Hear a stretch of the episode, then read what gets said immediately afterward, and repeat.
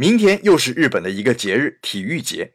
说起体育节的来历，那可是大大的有名，因为它是一九六四年东京奥运会开幕的日子。有人可能觉得奇怪啊，奥运会不是八月开幕吗？怎么东京奥运会是十月呢？原来当年日本奥组委为了向全世界宣传战败国日本的复兴姿态，一定要选择一个晴天，所以首先确定了秋高气爽的十月份。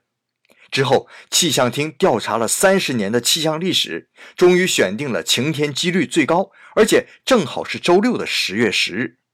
果然，那一天是晴空万里啊！日本人借着东京奥运会的契机，向全世界展现了良好的国民素质，并且留下了那个比赛后日本人把所有垃圾都带回家的传说。不知时隔五十六年，二零二零年的奥运会会是个什么样子呢？